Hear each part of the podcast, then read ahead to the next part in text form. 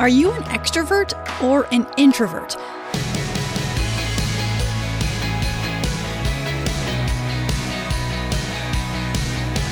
Hey there, I'm Emily Tenter, and this is Unlocked, your daily key to unlocking God's Word in your life.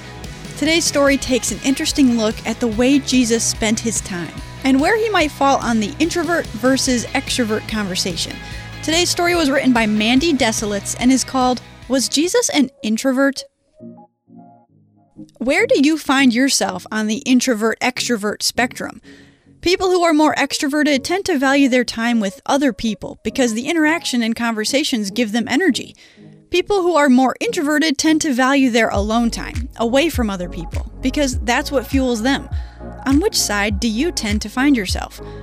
In the stories of Jesus in the Bible, we often find him taking time away from the crowds and even his disciples to be completely alone with his Father.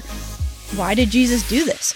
Did he just need some time alone from the constant pressure of the crowds wanting to see him do miracles? Was he a more introverted person who needed this time away more than others?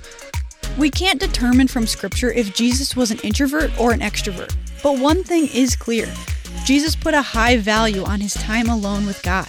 During that time, he could have been healing dozens of sick people. He could have been teaching people important truths about God.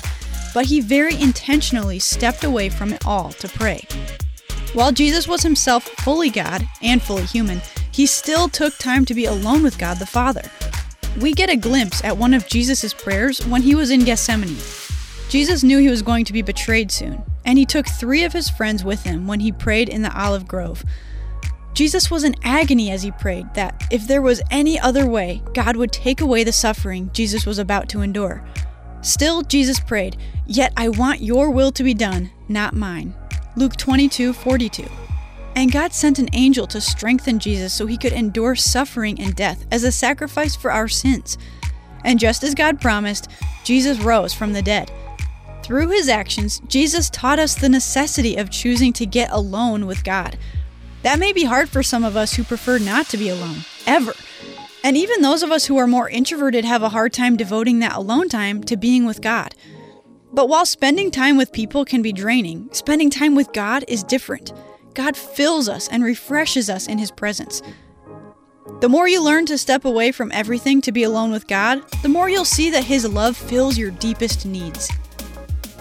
Luke 5:16 says, "But Jesus often withdrew to the wilderness for prayer." So, let's talk about this.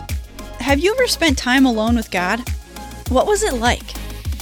What keeps you from making time to be alone with God? What questions do you have?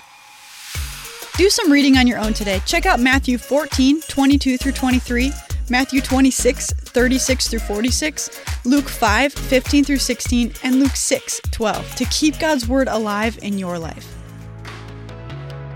Thanks so much for being here for this episode of Unlocked. Come back tomorrow because Andrew is going to be reading a story about regrets. Don't miss it. And don't miss the great content we post on our social media pages. Find us on Facebook and Instagram at Unlocked Devo. And that's it for me. Thanks again for being here. Until next time, I'm Emily, encouraging you to live your life unlocked, opening the door to God in your life.